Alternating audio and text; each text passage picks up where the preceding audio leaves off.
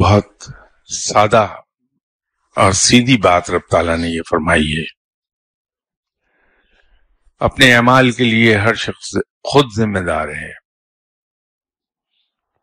اور یہ جو ہمیں مختلف روایات اور حقایات پڑھ پڑھ کے ہمارے دماغ میں ایک سوال بیٹھ اٹھتا ہے یا ایک یقین پیدا ہو گیا ہے کہ ہمارے مرشد ہمیں بچا کے لے جائیں گے گناہوں کے باوجود۔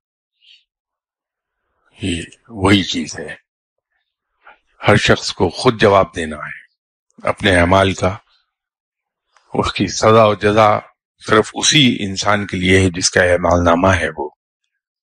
کوئی دوسرا اسے شیئر نہیں کر سکے گا۔